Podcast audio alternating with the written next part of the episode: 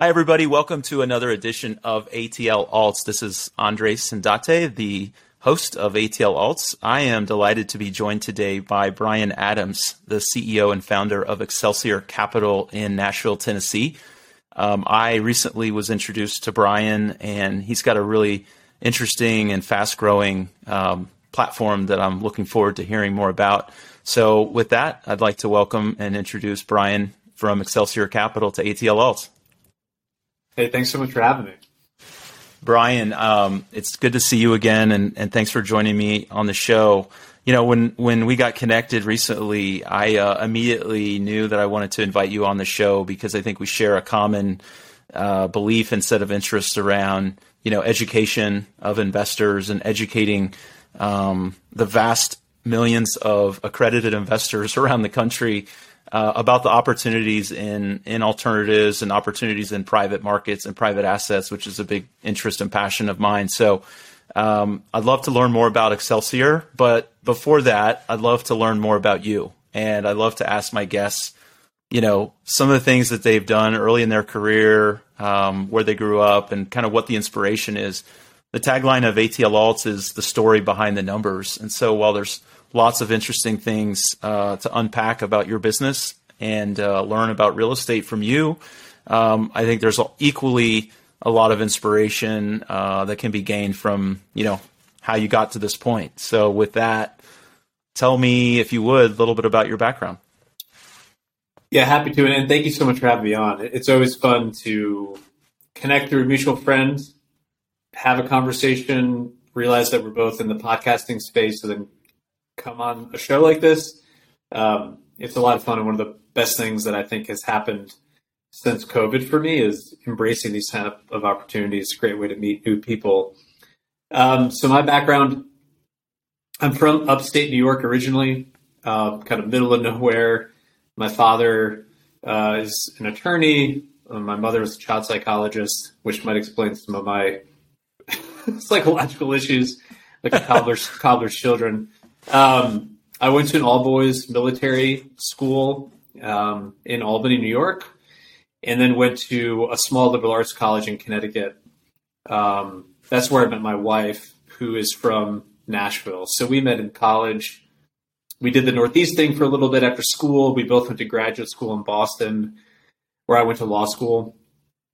I moved to Nashville 15 years ago because if you start seriously dating a Nashville girl, you will end up living in Middle Tennessee. I yeah, you. yeah, It's like yeah. son-in-law capital of the world.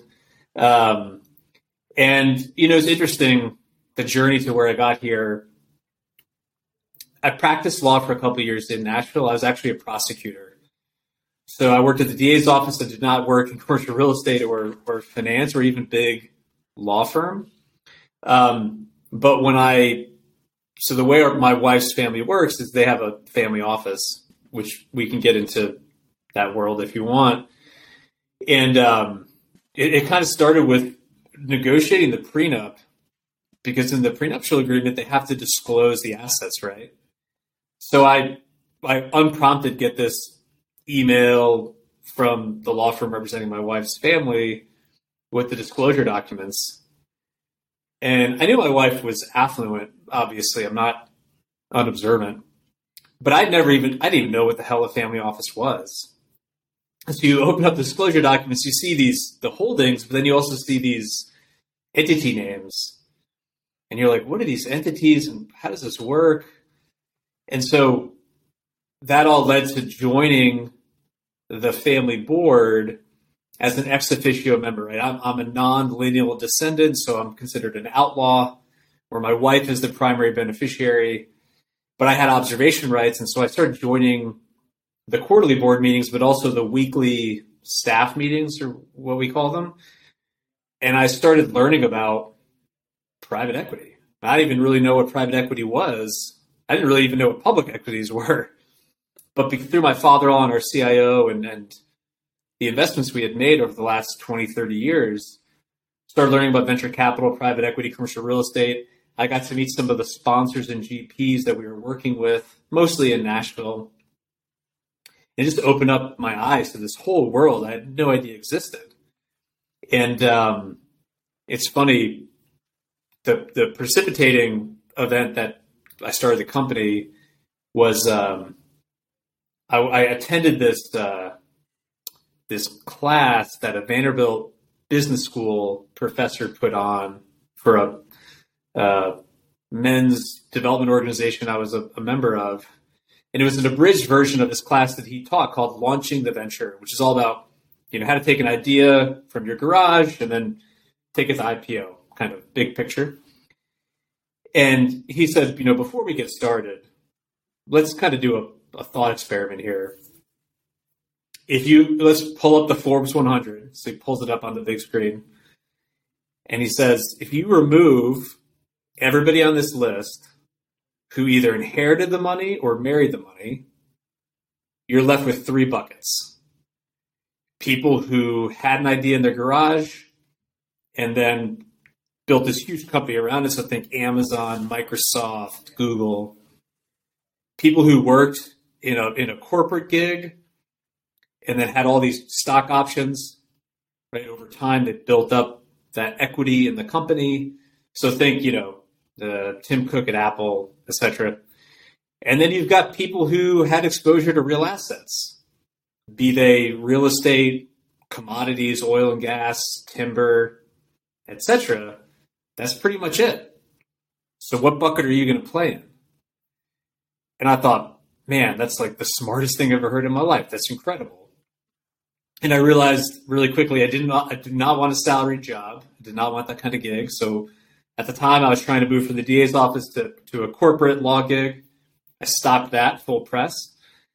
And I started the real estate company probably 30 days later. Wow. That's uh, that's what I call moving quickly. Um, so so let me go back. You're in this you're in this class and you hear this aha. And did you? I mean, I grew up. God bless my parents, my mom and dad. They still live back in little town of Newton, Kansas, in the middle of the country, and they they gave us a fantastic childhood, and they taught us everything. They gave us every opportunity but you know, it's one of those things where it's like if you know you don't know what you don't know, right? So to you, like your comment about like private equity and venture capital and all these things that you know multi generational, let's say, wealth have exposure to. I think you and I hit it off because you know you said some things about you know the fact that it's like 13 and a half million. I think you said the number was 13 and a half million Americans have like they're they're defined as accredited investors, meaning you know they've got a certain net worth, they make a certain amount of money, etc., and they probably have a minuscule, if any, allocation to real assets, real estate, commodities, oil and gas, things like that. Yet you just articulated like that's how a lot of people ended up on the Forbes, you know, 100 list. So why is there this big disconnect? And like, what, like, did you just go home immediately and start writing a business plan and saying like to all the people that you grew up with, like, what are we doing? I mean, how'd you put it into motion? Because it's one thing to have that like spark, and it's another thing to like go and actually do something. So this is gonna be a fun forty-five minutes or whatever. Yeah, we're getting right yeah. into it, and these are the right questions to ask, right? So first off, I'll say I'll admit to my privilege of having great background from my family, having great educational opportunities, looking the way I do, which is like a white male, and then marrying into this very affluent family. I could pretty get any meaning I wanted. And I think most of the time when I walk in the door, the presumption is I know what I'm talking about, or people want to help because they assume that it's good for them at some point as well. So let's just get that out there. Yep. But to your question, the the really interesting part about what you said, the first part is people people don't realize that even if they have stock exposure, mutual funds, index funds, like an S&P 500 vanilla, like they already have real asset and private equity and oil and gas exposure. They just don't realize it. But because the way the system is set up right now, they're missing out on the real upside, right? Just because you own Goldman and you can experience that stock position, the partners at Goldman who are getting fees based on the deals they do that have their internal deal fund getting exposure in sidecars on the really exciting IPOs or the really cool tech VC funds that they help form. That's how they're getting to the next level. So I think people are scared because they don't understand it.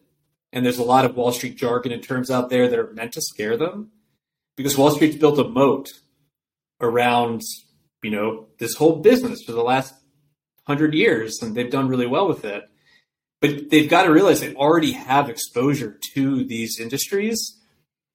It's just so synthetic and pulled apart and the friction costs between their exposure to what's actually happening are, are so harsh that they're not experiencing the real upside to it.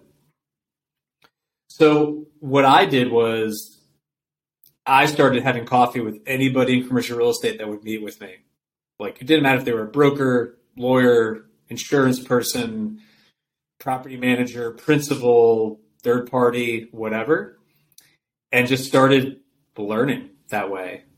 Um, and did you? Did. How did you get those meetings? Because I'm all 100% about empowering people and saying like, I can't walk you through the door, but I'll be damned if like, given what I've learned in my 42 years, I'm not going to try in the time I have here left to open your eyes to the fact that there are a lot of doors. Now, there's going to be a lot of ways that those doors get crowded and you can't get through but like go find the next one. So how did you get those meetings? Because like the idea of calling up somebody that's a broker or somebody that's busy in real estate it's hard to get people's attention. It's hard to just say like hey will you sit down and help you know me learn this business? So did you have the family office you know as like sort of that was the business card? Or did you have hey i'm a lawyer. I'm transitioning into commercial real estate. You know, what what was the angle? Because I think that's a big insight. Because you've got to learn, you've got to build a network, and you've got to have relationships. My father-in-law did something that was at the time really frustrating. Short term, but long term was probably the best thing he ever did. He made two introductions for me. But which was like he could have done a lot more than that. But he said you can tell everybody in town what our relationship is and that I'm an investor with you. That helps. And so when you when you have that opening as your preamble, yep, and you're not afraid to pick up the phone or make a couple of blind emails or LinkedIn notes, um, yeah, you can start getting some meetings, and then to your point, especially in real estate, but but I think it just in general and in private world, Yep. If you don't have the skill set to get meetings on the books and do proper follow up and provide value to the people that you meet with and not just have it be totally unilateral and one sided, you're going to be a failure in this business anyways. Like you shouldn't be in this business because in real estate, this is what it's all about. It's being thoughtfully persistent, making timely introductions and referrals, being helpful to people and building up that karma over time and you always end the meeting with, even if this is like the biggest real estate person ever in the world, well, how could I help you today? Yeah. What are some things that you're struggling with, or, or what are some problems that you're having? You never know. I might be able to help. And if that's the framework, and you get three introductions or three names from every meeting you take, I had a I followed a rule that an old insurance sales guy told me that he would not let himself leave the office on Friday until he had three meetings on the books for every day next week. Right. Yeah. So I started doing five meetings a day and 10 phone calls a day. And pretty soon, if you do that for six months, you have a decent Rolodex. Now, I want to talk about when you when you start thinking about building this real estate business. Like it sounds like the light bulb went off and you get out and you start hustling, having meetings. Um, did you have an idea, Brian, about like the kind of real estate that you wanted to buy, or was it, you know, I'm going to refine this strategy uh, as I get out and I start seeing what the opportunities are, and over time, I'm going to, you know, kind of use what I call the lean startup method, right? The, the lean startup method of just talking to customers and using customer feedback to kind of iterate and sort of improve your process. And I'd really like to hear you talk about uh, if what you started with is where you're at today, or if you've iterated, you know, maybe once, twice, or more times to get to kind of what is Excelsior. So again, this is the this is the right question to ask. and I do a whole presentation on this. I did a video and a PowerPoint because the question I get asked the most is how can I raise capital efficiently? Oh, okay. Especially as a first time entrepreneur sponsor. And so I put together this kind of detailed but but this is how I started is like most people in this business, especially alpha males, just thought I am the smartest person ever. I know what I'm doing. I'm going to find these really cool, bright, shiny objects, and then the money will come. Right? And so that pitch sounds a lot like the ego pitch of I went to these great schools. Mm-hmm. I know these really important people. I worked at these prestigious firms. I found this really, really great deal, and you need to do it because of me and the deal. Well, th- there's a lot of I statements in that whole pitch. And if you ground and pound it like I did, you can you can do it, right? Um, and that's what we did. We started raising blind pool commingled funds, urban infill deals in Nashville, and the deals were really compelling and they were sexy and cool. But unfortunately, my investor base, my logical investor base, it was not what they wanted. And so we raised three funds, but it just never was as smooth as it should be. And so about six years ago, I completely pivoted. I took a pause. I went to my investors, my current investors, and then my prospects who should have invested with me, like these people that I know should have done deals. And instead of me just talking about me, I, I just said, Can I buy you a cup of coffee and get some advice from you? Because as a mentor, tell me if you want money, ask for advice. And if you want advice, ask for money. And so I took it to heart and I just said, Hey, I just want to, I don't have an agenda. I'm not pitching a deal. I really just want to hear your thoughts here. And so I just asked people, Hey, if you invested in commercial real estate on private deals, what would you want it to look like? And I started taking notes, like the structure, the, the time horizon, the duration, the investment return profile, the reporting, the marketing. And I completely changed my business to provide them with a solution set to their problems as opposed to deals that I thought were compelling. And when I started doing that, the business took off. And so when you have this pivot moment, right, that's actually a term in venture, um, and you realize that I need to get closer to the capital in a much more authentic way I need to understand their issues instead of me bringing them what I think are the solutions to what I think are their problems. And I've been around the industry and I see a lot of that. You know, alpha male, great schools. On paper, they check all these imaginary boxes. And I, and the, the term, you know, that gets used is pedigree. Like, you've got the pedigree. And it's just like, you know, but then the business side of things is so much more nuanced. There's so much more complexity. And at the end of the day, people in the real estate industry, in my experience, are much more relational than almost any other uh, asset class. And they really like touching and feeling and seeing and really being a part of what is an experience like to invest in a building or to be a part of a development or to see, you know, see how, um, you know, to see how an area gets brought to life. And and I want to talk about what you see in Nashville, whether it's a market you invest in or not, um, and then ask you, you know, what what are investors to think of Nashville? Is it a bubble, or should they be putting their money to work in other markets, maybe that aren't so hot? Um, but but before we get to that, you talk about this presentation and and people coming to you and saying, "How do I raise money?" So, what have you found is the formula? you've got to check your ego at the door and be super empathetic, which is a, a term that we use a lot now, but Mm-hmm.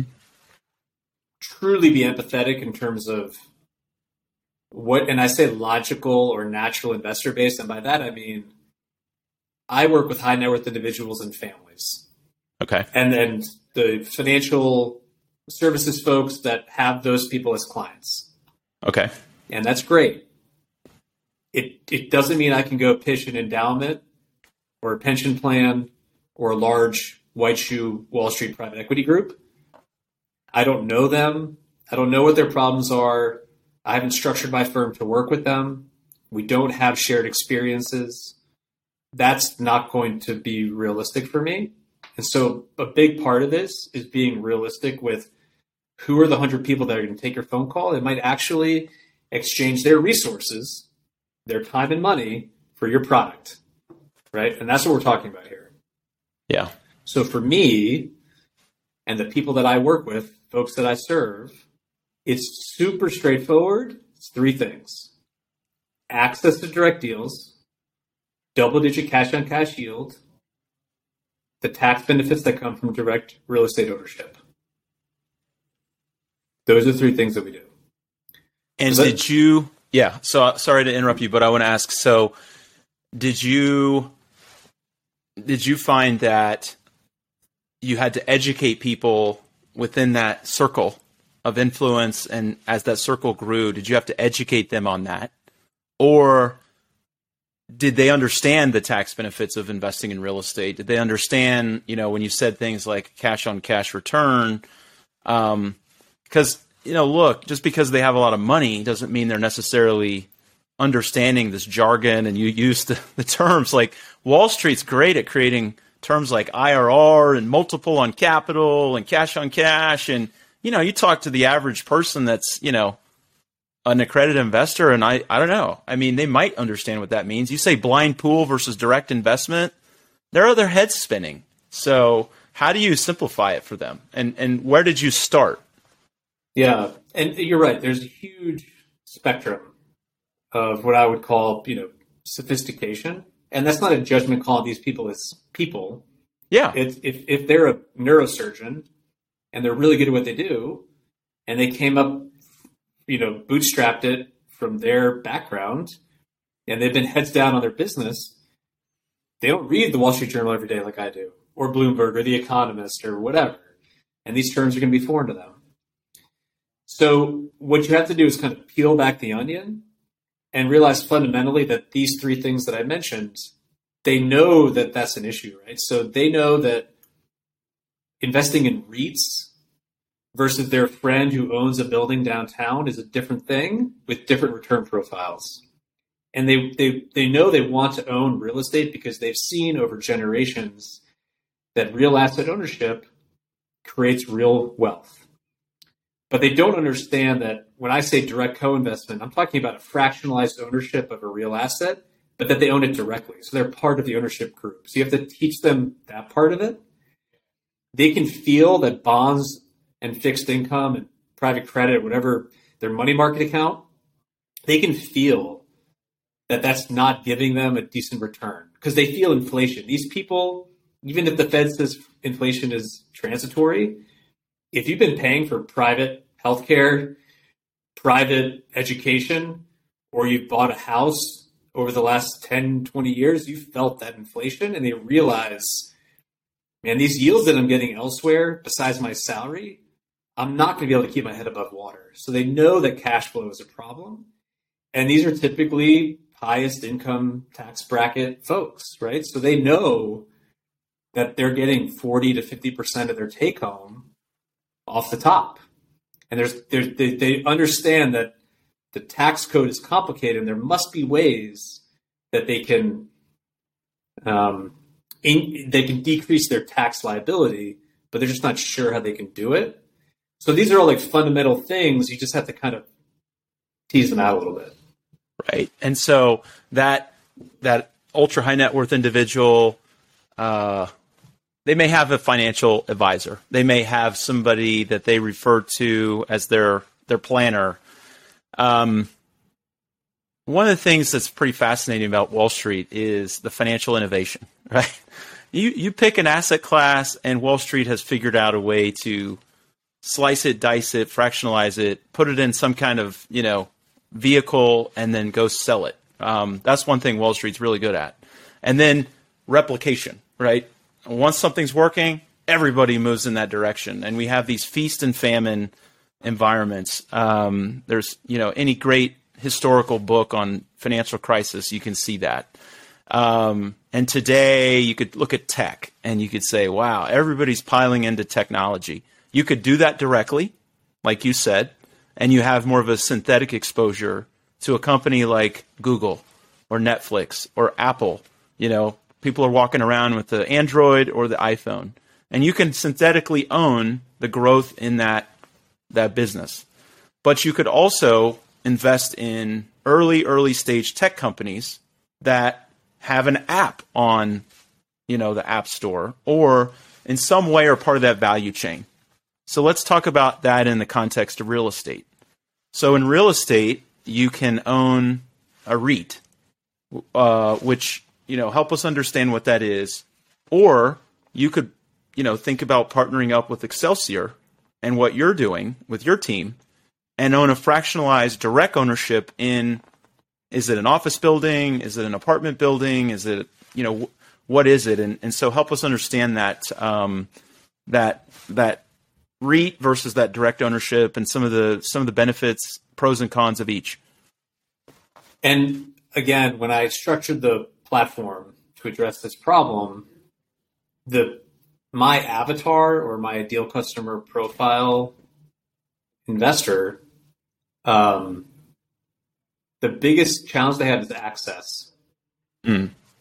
Because typically, their financial advisors already given them a REIT allocation, right? And, and REITs do a good job of giving you, as you put it, synthetic exposure to real assets. And that was the initial, to your point, in Wall Street.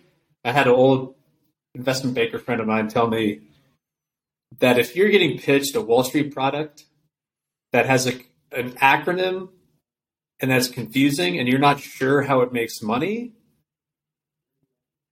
they're making money off you, the retail end user. you're the product. Right, you're you're the uh, you're the one at the card table, right? right. That, uh, like, uh, that that that's being taken. I mean, we're being we're being a little unfair, but but your point is, if you look back at the last financial crisis, right? Uh, CLOs, CDOs, CDO squared, RMBS, CMBS. Some of these terms still live there, but yes, facts. Yeah. Right, all those kinds of things, right? It's it's uh it's it's common for the jargon and terminology to be thrown out. But what what you're saying is with with a REIT, like a publicly traded REIT, what you effectively have is like a stock that you can buy and sell on a daily basis, if you will, more or less, that owns an underlying portfolio of commercial real estate. Is that correct? Correct. And and for what they are, they do a good job. This is not me yeah. Pa- painting with a broad brush, right? Like REITs right. have a place in the, in the world and they do a good job of what they're supposed to do, but like a lot of products, um, they don't fulfill every need, right? So the problem with REITs is they're tax inefficient for taxable investors because mm. they're getting ordinary income off those yields yields are really depressed right now in REIT land. Um, and the correlation with the overall stock market is super high, right? So one of the things that's beautiful about direct real estate ownership, right? If you own your home or if you own an office building downtown, when there's a correction in the market, your building's still there, right? There's no, there's not a daily scoreboard, which is a wonderful thing. And there's, there is no liquidity near term which can be a challenge, but also when things get really hairy, it's a really good thing because I can tell you that if when when COVID first hit, if I gave my investors the opportunity, a lot of them would have probably gotten out at a forty percent discount. Yep. And looking back on it now, that would have been the wrong call. Right.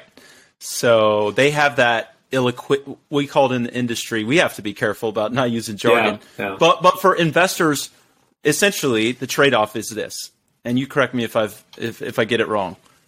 You are willing to lock up or tie up or commit your capital, your your a portion of your wealth, and we're always talking in proportion, right? Diversify, diversify. Um, in exchange for a group like yours going out and taking that capital along with the capital of other direct investors, and then you're looking for a, a, a piece of real estate, and you're going to need that capital for a period of time, and because you're going to go have to go buy a building, you're going to do some things to the building, um, and then at some point in time, you know, the capital could be returned to the investor. But maybe that's not all. Maybe you'll do some things in the, in the interim, like pay a distribution or you know send people a check. But that that illiquidity is often a trade off, and in the public market, you get that correlation, meaning, hey, there's a really terrible jobs report, stock market sells off two percent, REITs sell off, you know, two or three percent. All of a sudden, your paper wealth is down, and you didn't do anything different. You woke up and went and did brain surgery but all of a sudden you're 2% poor, yeah. right? So that illiquidity premium is real. It's real. And that's why when people ask my opinion on, hey, like, where's your great opportunity in commercial real estate today?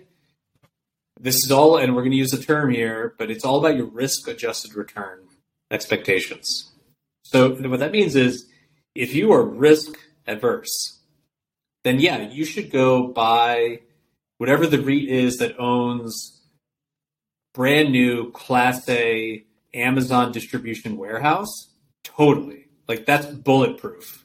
It's going to do well. It's going to stay liquid. You're probably going to get probably a one or two percent return on that thing, and it's not really going to appreciate much because everyone's in on that trade. But if you really want to feel safe at night, that's a great place to go.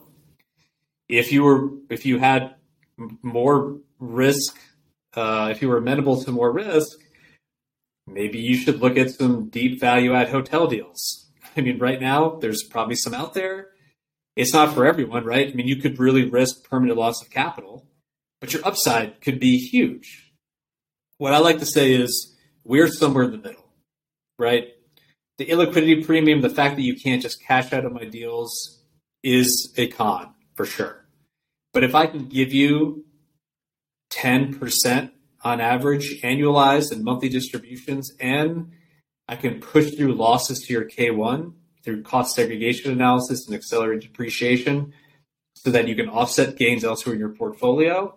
And then hopefully I can create some upside. I think that's a good reward for that liquidity. I think double digits is the right number. And we don't focus on IRR or any of that stuff because I don't think people really understand what it even is. And you can't take IRR to pay for your mortgage or your kids' college. Like it's ephemeral. So we give distributions of hard cash flow so that people can pay for their lifestyle or invest that money elsewhere. That's where we think we're kind of in the middle of a lot of this, and that's how we've kind of created the product. Sure.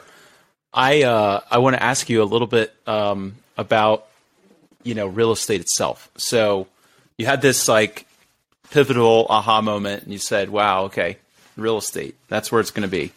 Um, real estate, you know, I, I always find it interesting when, when people ask, like, what do you do, Andres? I said, well, I, I'm in alternative investments, private markets, like, you know, do a little bit of real estate. Oh, you're a real estate person. Well, you must do great. Well, real estate is, is such a broad term, right? So let's break it down. You're doing commercial real estate at Excelsior. And within commercial real estate, you've got all different types of commercial real estate from, like you mentioned, hotels.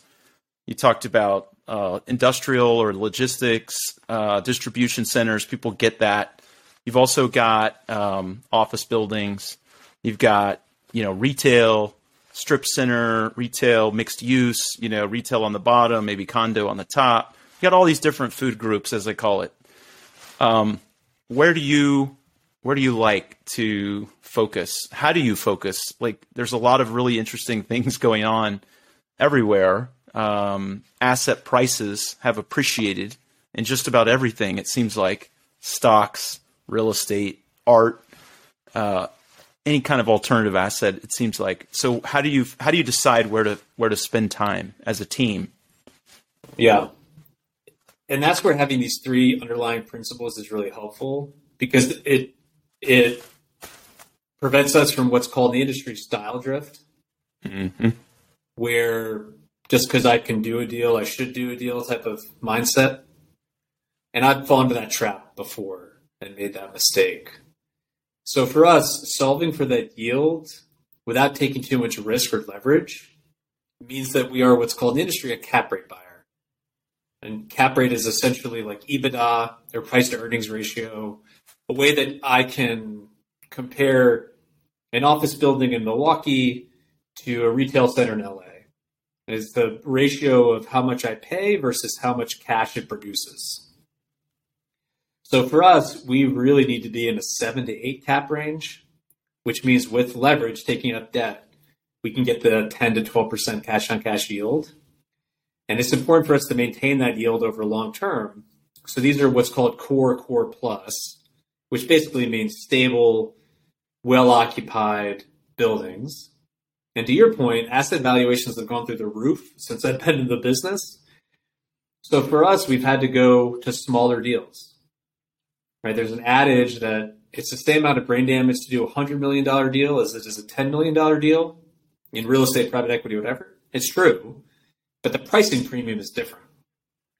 And so for us to have that ten million dollar price range in what's called secondary or tertiary markets, so places that we've transacted recently would be El Paso, Texas, Chattanooga, Tennessee, West Palm Beach, Florida, uh, Kansas City, uh, Missouri, um, Dallas, these type of Dallas suburbs, these kind of growing markets in the Sun Belt, Southeast, uh, Midwest areas.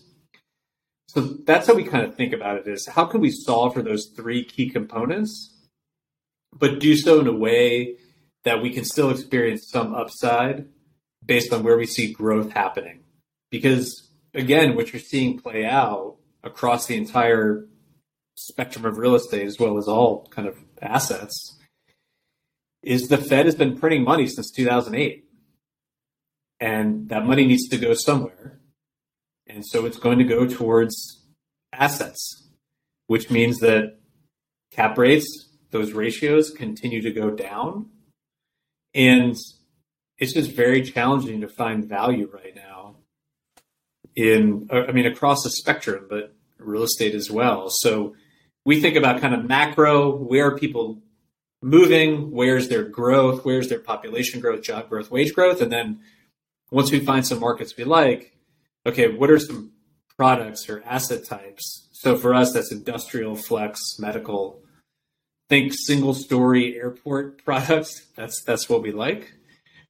They stay full. They're easy to run, and people really like occupying them.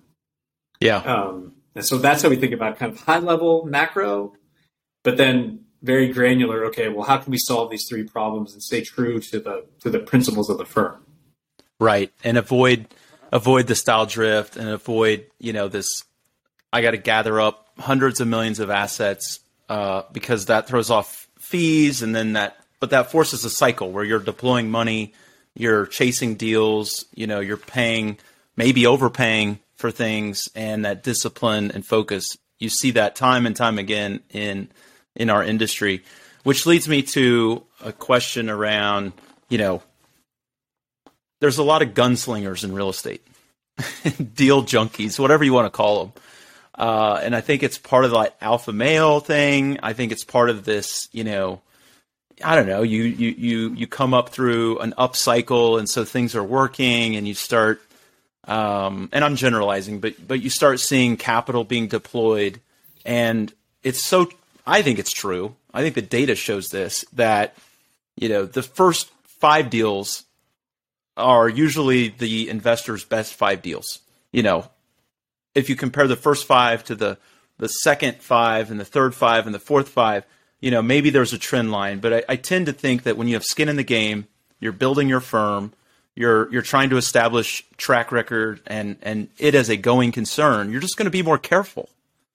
So, where are you all in that life cycle and what have you learned about building a firm, right? Now this gets to kind of the part of the conversation where I like to ask leaders about recruiting and team and culture because I think in our industry there's this obsession with returns and there's a lot of people that you know would like to profess that returns will solve all the problems, and there's some truth that returns will get attention, but the persistence of the returns can be fleeting.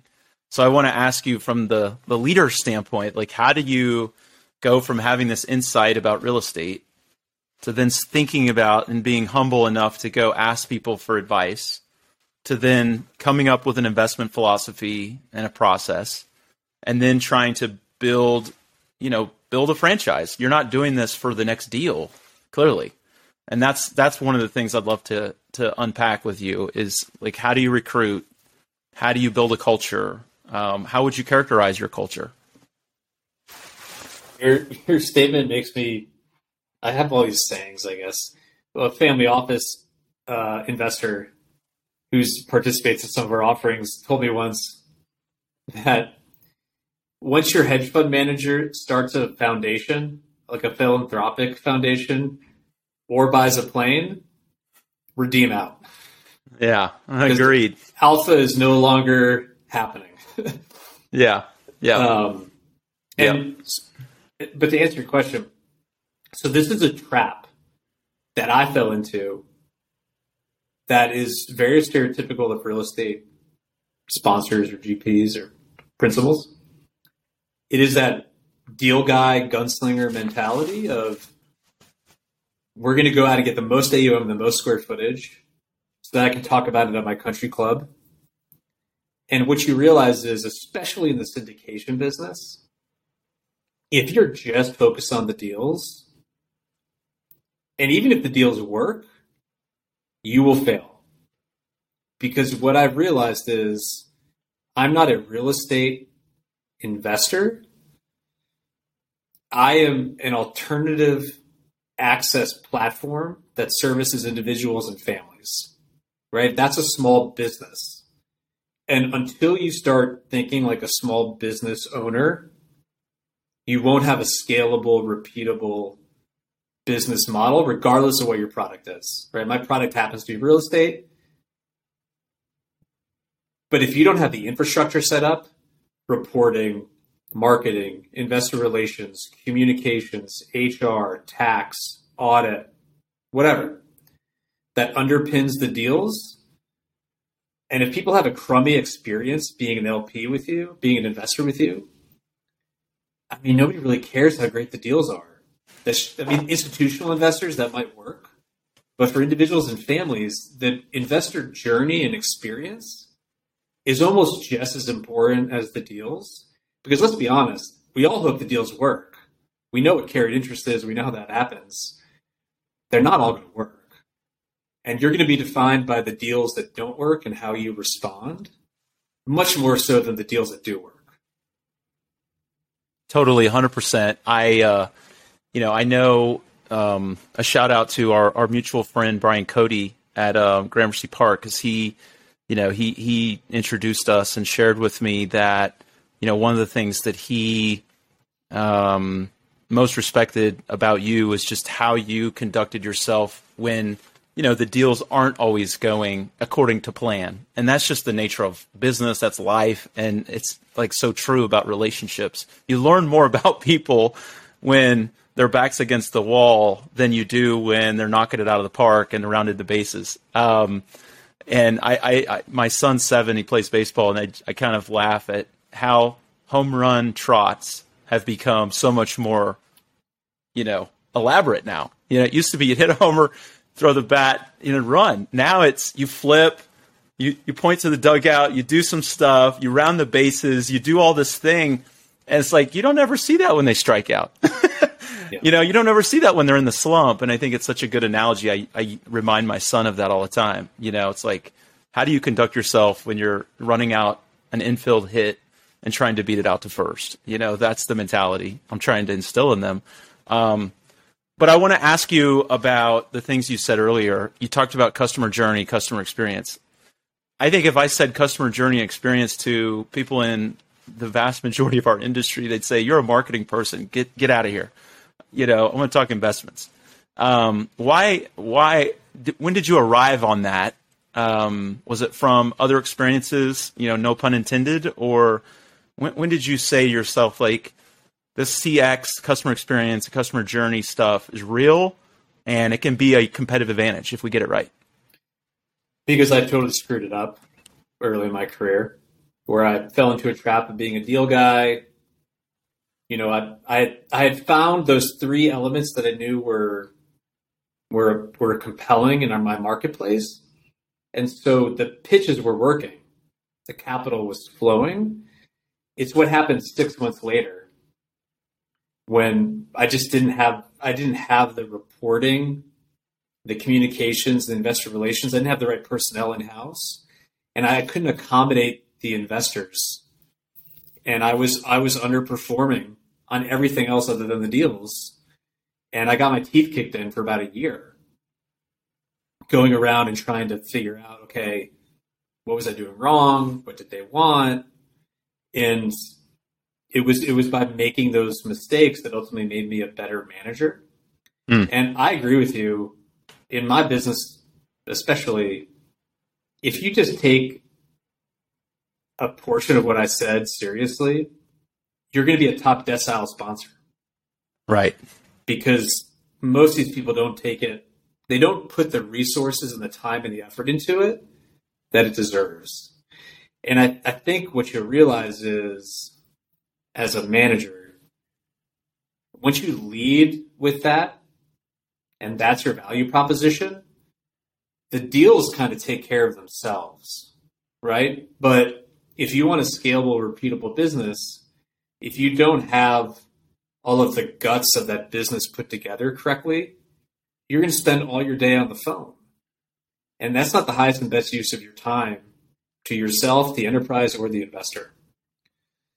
And so it's because I stepped in those potholes and really made those mistakes and learned the hard way that I, I completely changed my business model and how we spend our, our time and resources. Obviously, we care deeply about the deals. We all want them to be great.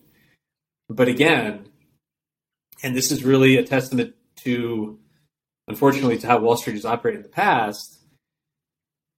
Most of the time, is let's just close this investor and let's get on to the next deal. So, I like to, I'd like to wrap with you, Brian, um, and ask you to kind of look ahead in our business. Um, I I think you and I both agree that we are well. I I believe, and I hope you'll agree that we're we have an opportunity to provide education to a lot of folks out there who they should have more of an allocation to private markets, private assets, including real estate, and they don't because of a, a variety of different structural things. Technology is changing that. You know, podcasts like this, I think, are are opening and democratizing, as we say in the business, uh, access to information. It's no longer you know just your financial advisor that has um, all the answers, and uh, financial advisors serve a great purpose. I'm of the view though that financial advisors are fast becoming the conduits to great sponsors if they're doing their job, uh, and so among the many other things that they do. But I want you to look in your crystal ball and, and look ahead and, and what does your organization look like? You know, if, if, if things are going, you know, well in five or 10 years, you know, what, what do you want your organization to, to, to be known for, to be, uh, how do you want people to view Excelsior Capital? It goes back to my, to my ideal customer profile, to identifying the problem. It's, it's access it's access to opportunities, access to my network, access to educational content. I would just be a, a portal for them to access it, all of it. And yeah. it might not always be real estate, right? I mean, I've been in the business 11 years. I've been through two cycles. And what was once a great asset class is now hated. And I've seen it go full circle. So it might change, but fundamentally leading with that content and education, being an industry expert, being a thoughtful leader within the space, I, I think that will always be something that investors need more and more of. And one of the coolest things that's happening in the industry today are things like this, right? Where 11 years ago, podcasts weren't really even a thing. social media was just for photos. But now an investor can educate themselves about flex medical office buildings in secondary markets. They can learn all they want in a week if they spend some time on it for no money. YouTube, my webpage, podcasts, like they can become an industry expert. And that gap between where they are and what they need and me no longer has such a wide moat around it. Right. Which I think is yeah. the coolest thing happening right now. No, I agree. I agree. Um, well, I'd love to invite you back on the show in in uh, in six months. Um, that's one of the things that I'm hoping we'll get. Um, you know, will will come from the show is the opportunity to meet. You know, uh, established, up and coming, next gen. You know, owners, founders, investors, portfolio managers, and and really like go on the journey with you in a way. You know, hear hear about some of the innovations and what you're what you're disrupting and what you're breaking, and then check in with you. But I want to wrap with you. I think a big part of this too is you know uh, the balance, as we say, trying to find ways to recharge, trying to find ways to stay uh, inspired, to keep doing you know the work you're doing. Like, how do you do that as we wrap up? Because I think there's probably a lot of insights for other aspiring fund managers and other investors out there. Um, and you know, I like learning from you know from other people that are operating at a high level. Yeah, so um, recharging the batteries is really important. Um, and one of the things I was super hesitant about early in my career was always being available to my investors. But now we set pretty tight boundaries. Like starting five o'clock on Friday, absent an emergency, you're just not allowed to call me. Like I need the weekend to to do my life, to see my kids, to get my rest, to be the best principal I can starting on Monday somebody's always going to respond to you, but setting those guardrails, I think, is really powerful. And as Brene Brown says, clear is kind, right? Just being honest with people up front. I don't think they'll begrudge you that. And to answer your question, so I'm, I'm this is probably I don't know if it's unusual or not in our industry. Like you said, we have a lot of people who work really hard, but my thing is um, I've got eight year old and a five year old, a wife who works um, pretty busy during the week what I realize is that at like starting at six thirty in the morning, people really care where I am. Like my wife needs me for something, my kids need me for something, my people that I work with need me for something. But before six thirty a.m., nobody really cares where I am, and so that's my self care time. I wake up, I set my alarm for four oh one, and then four ten. So I wake up at four ten. I make a cup of coffee. I take my dogs out for their morning walkies I do a little bit of meditation, thoughtfulness, catch up on, make sure there's nothing crazy going on, email, text message. I'm on the road to the gym at 440. And some, oftentimes I'll listen to a podcast, but sometimes I'll just put all the windows down. It takes 13 minutes to get to my gym. And I just have like quiet time. I show up at 453, get a warm up in, work out for about an hour. I'm back at home at 613, check the email again, and at six thirty, it's kind of go time. And that, as we say, is a wrap. You want a formula for success. Um, I, I love that. I mean, I appreciate you sharing that. I mean, now, now, I think you know we've done our part in this show today by bringing somebody on that's you know use the opportunity that you have, you know, and some of the privilege and actually turn it into something. You know, you're employing people, you're creating jobs for people, you're creating wealth for people, and you clearly put a hell of a lot of work into it, you know, into yourself and and all that. So not to put you on the spot, but I uh I love that because most of the successful people, you know, whether they're working at a nonprofit or a foundation and changing the world in that respect or you know they're lifting people up and giving them access and exposure to the things that you're doing like in real estate um, most of the more successful ones they work their ass off and you know they they are obviously rewarded um, as a result so i just want to tell you thank you brian for coming on the atl alts podcast i want to invite you back in in six months and hear an update on you know what you're doing at excelsior capital Um, you guys have a great website. You've got lots of great content. You yourself have a podcast, so I'd encourage those of you listening to go check out Brian Adams and Excelsior Capital in Nashville. Um, thank you very much for joining me today on on the show. It was awesome. You asked great questions. This was a lot of fun. We could go on for another hour probably. So happy to come back anytime. That's awesome. Thanks so much, Brian. Absolutely.